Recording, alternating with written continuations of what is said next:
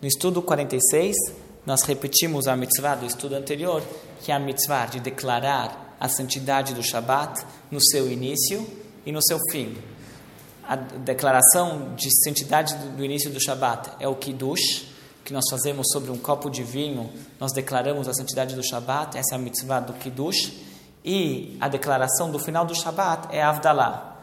A declaração apenas, recita, recitação, já, já seria suficiente para cumprir o mandamento, porém nossos sábios instituíram que isso fosse feito sobre um copo de vinho.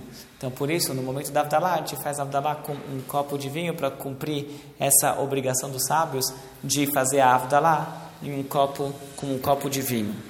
O fogo e as especiarias que, nós, eh, que fazem parte do ritual da Avdalá, eles são elementos que estão relacionados ao término do Shabat e não necessariamente com a mitzvah da declaração da santidade do Shabat.